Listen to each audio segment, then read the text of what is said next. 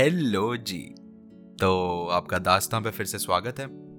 बहुत बहुत टाइम बाद हम यहाँ आए हैं। पिछली बार हम यहाँ तब आए थे जब 2020 चल रहा था और इस वक्त 2022 कुछ तीन चार महीने में ख़त्म होने वाला है। और जैसा कि हम हमेशा कहते हैं कि हमें नहीं पता कि हम अगली बार कब आएँगे। हमें ये भी नहीं पता कि कितनी बार आएँगे। पर ये ज़रूर कह सकते हैं कि आज आए हैं तो आज एक अच्छी सी कहानी सुना कर जाएँगे। तो आज की कहानी सुनने के लिए हम जाएँगे हिमाचल। क्या बात है।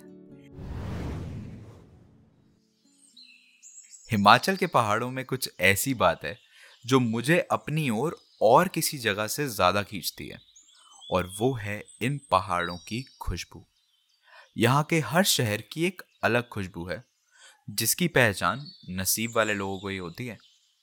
हिमाचल का एक जाना माना शहर है शिमला।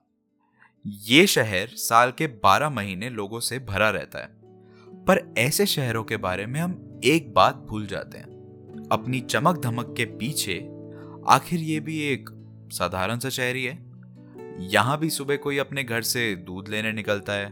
कोई अखबार बेचने वाला अपनी साइकिल की घंटी से आपके कुत्ते को उठाता है। शाम को बच्चे पार्क भी खेलने जाते हैं और हर कोई यहाँ घूमने या पैसे खर्च करने नहीं आता। कुछ लोग यहाँ पैसे कमाने भी आते हैं। आज की कहानी ऐसे ही एक लड़के के बारे में है, जिसका नाम था विजय। विजय शिमला की एक छोटी सी पंचायत डमराली में रहता था। हमारे यहाँ बहुत से गाँव की यही कहानी है। ज़्यादातर लोगों के लिए पास के शहर में कोई काम मिल जाना एक बहुत बड़ी बात होती है। विजय अपनी बीवी के साथ शिमला आ गया, जहाँ उसे एक बहुत पुराने पार्क में गार्ड की नौकरी मिली थी। ये पार्क लंबे घने पेड़ों से घिरा हुआ था और यहाँ ज़्यादातर कोई आता नहीं था। पार्क के बीचों बीच एक झील थी और झील के ठीक ऊपर एक पेड़ था, जहाँ पर एक बंदर रहता था। काम के पहले ही दिन आसपास के लोगों ने विजय को उस बंदर से बच के रहने को कहा। लोग तो ये भी कहते थे कि रात को उस पार्क में अजीब अजीब सी आवाज़ें आती हैं। उस झील में जितने भी बार मछलियाँ डाली, वो कुछ ही वक्त में अपने आप मर जाती थी। लोगों ने बताया कि यहाँ जितने भी गार्ड आए, वो दो तीन महीने से ज़्यादा नौकरी पर रहते नहीं थे। विजय को इन बातों से ज़्यादा फ़र्क नहीं पड़ा। या यूँ कहो कि फ़र्क तो पड़ा, पर पैसों की मजबूरी में उसने अपने इस डर को मन में बैठने नहीं दिया। काम का पहला दिन था। विजय पार्क के हर कोने में जाकर पहरा दे रहा था, पर पार्क के बीचों बीच लेक के पास जाने से कतरा रहा था। दोपहर हुई तो विजय ने एक प्लास्टिक के थैले में से दो केले निकाले और अपने कमरे में पड़े एक टेबल पर रख दिए। पता नहीं कि आप ये बात जानते हैं या नहीं, पर हमारे देश में बहुत से लोग दोपहर में सिर्फ़ एक केले से अपना पेट भरते हैं। वो क्या है ना कि खाने में आसान भी है और जेब को भी नहीं चुपता। ये जो टेबल थी, ये खिड़की के बिल्कुल सामने पड़ी हुई थी। साथ ही में एक दरी थी जिस पे विजय जाकर लेट गया। सोचा कि छोटी सी झपकी लेने के बाद खाना खा लेगा। करीब आधे घंटे बाद जब विजय नींद से उठा तो देखने पर पता चला कि टेबल से केले गायब थे। विजय परेशान हो गया। सुबह से भूखे पेट बेचारा इधर उधर घूमता, पहरा दे रहा था। ज़ाहिर सी बात है, कोई भी परेशान होता। विजय जल्दी से लेक के पास गया और पहुँचा तो क्या देखा? वहाँ एक पेड़ के नीचे विजय को केले के छिलके मिले। ये कहाँ आ गया यार? विजय ने मन ही मन सोचा। दूसरे दिन भी वही हुआ। विजय ने सोचा था कि चलो, एक दिन हो गया, कोई बात नहीं। पर उस दिन भी दो केले टेबल से गायब हो गए। शाम को घर जाते वक्त आसमां में तारे टिमटिमा रहे थे। अक्टूबर के महीने की खुशबू हवा में तैर रही थी और शिमला के ऊँचे ऊँचे पेड़ दोनों तरफ़ से गुजर रहे थे। इस सब के बीच विजय केलों को महफूज रखने की तरकीब सोच रहा था। विजय के घर के रास्ते में एक बाज़ार भी पड़ता था। तो उसने जाते हुए बाज़ार से एक चेन वाला बैग खरीद लिया। ये सोच के कि कल कुछ भी हो जाए, सारा दिन भूखे पेट तो नहीं मरूँगा। अगले दिन विजय ने अपना खाने का बैग बिल्कुल सिराने से लगा के रखा। पर आज तो कमाल हो गया। विजय की तरकीब काम कर गई। दोनों केले एकदम सही सलामत बैग में ही पड़े हुए थे। आज पहली बार विजय का पेट बिना कुछ खाए ही भरा हुआ महसूस हो रहा था। आखिर वो इस लड़ाई में जीत जो गया था मतलब उसे ऐसा लग रहा था कि वो जीत गया है, क्योंकि विजय की खुशी ज़्यादा देर तक नहीं टिकी। दरअसल विजय को याद आया कि उस दिन लावी मेला भी था, और इसी मेले की भीड़ के चलते उसे पार्क में नाइट ड्यूटी भी देनी थी, ताकि कोई भी रात के वक्त पार्क में घुस ना पाए।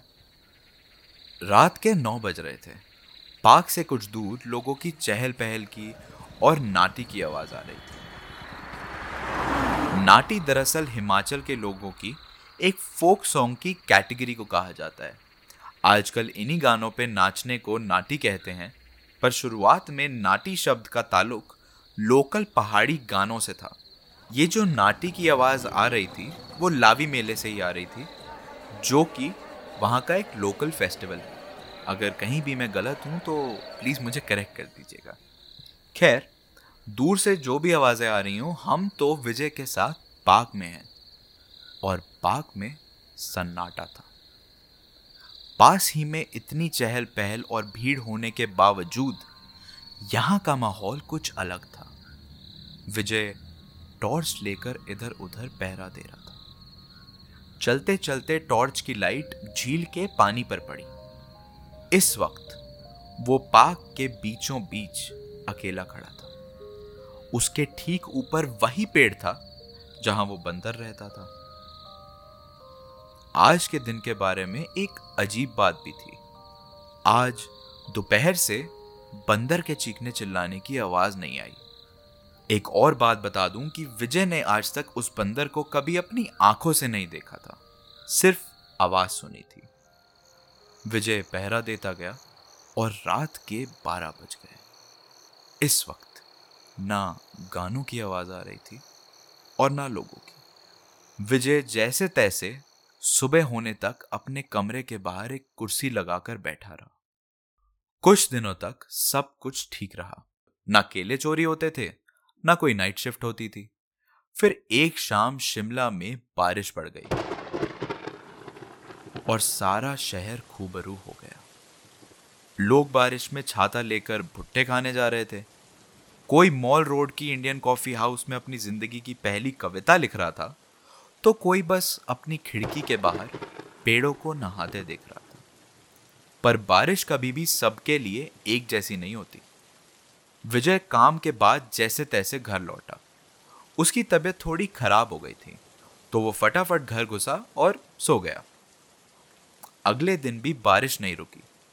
विजय की तबीयत अब थोड़ी बेहतर थी, इसलिए उसने सोचा कि चलो काम पे चले ही जाते हैं।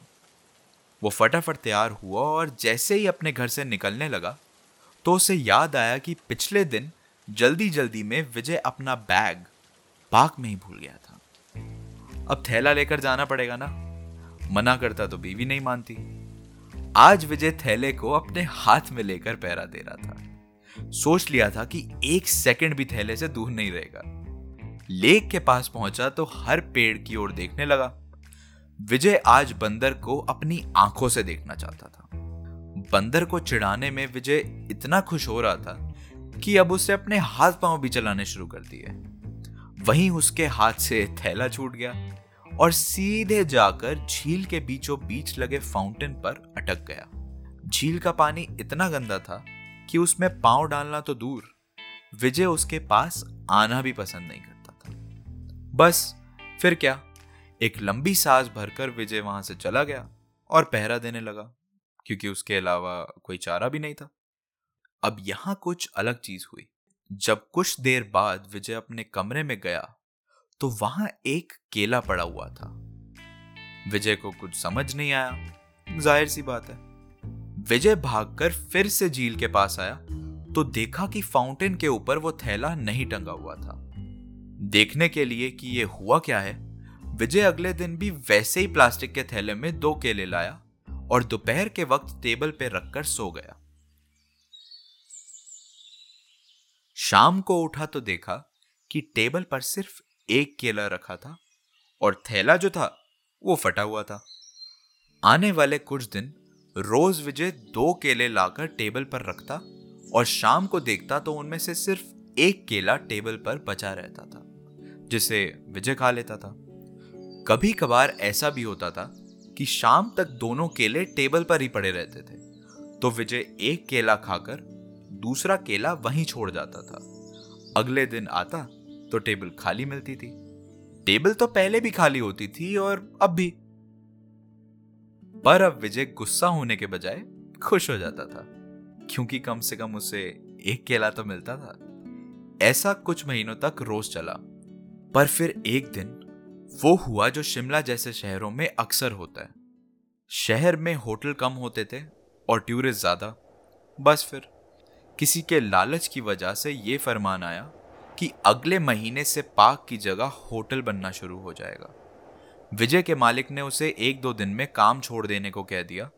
ये कहकर कि अब पार्क में वैसे भी कोई नहीं आता जाता तो तुम्हारी अब कोई ज़रूरत ही नहीं है। अब ऐसी मजबूरियाँ तो हर इंसान की ज़िंदगी में कभी ना कभी आई जाती हैं। पर हम कहीं भी जाएँ, कॉलेज में पढ़ने या किसी पार्क की पहरेदारी करने, दिल में बसे वहाँ के लोग, उन्हें तो अपनी ज़िंदगी से दो दिन में निकाला नहीं जा सकता ना। और विजय के पास इस पार्क से जुड़ी सिर्फ़ एक ही चीज़ थी, सिर्फ़ एक इंसान मतलब एक ही जानवर। विजय वापस डमराली जाने की तैयारी कर चुका था और अपने काम के आखिरी दिन विजय ने एक बड़ा सा केलों का थैला लाकर टेबल पर रख दिया और चला गया। जाते जाते ये अफसोस रहा कि कभी उस बंदर को देख ही नहीं पाया। कुछ दिन बाद विजय काम के सिलसिले में शिमला आया तो उसी पार्क के आगे से गुजरना हुआ। उसने देखा कि अभी तक वहाँ कोई काम शुरू नहीं हुआ था। दिमाग में ख्याल आया कि अंदर जाकर एक बार देख लिया जाए। ऐसे ही, यूँ ही। जब विजय अंदर गया तो उसने पहली बार उस पार्क को एक टूरिस्ट की तरह देखा।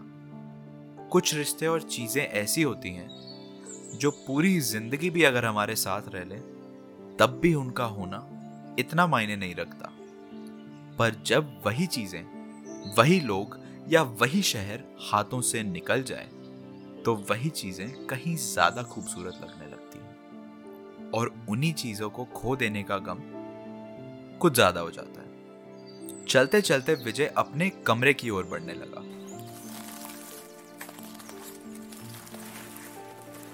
उसने सोचा, फिर एक बार उस खिड़की को खोलकर हमेशा के लिए बंद कर देगा। अपनी दरी को झाड़कर एक कोने में संभाल के फिर से रख देगा।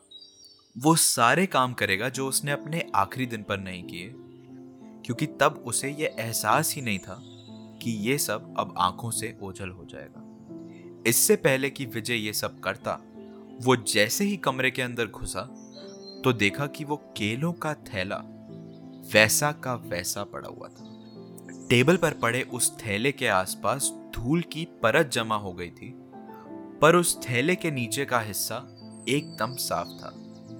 सारे केले खराब हो गए थे। विजय चुपचाप वहाँ बस खड़ा रहा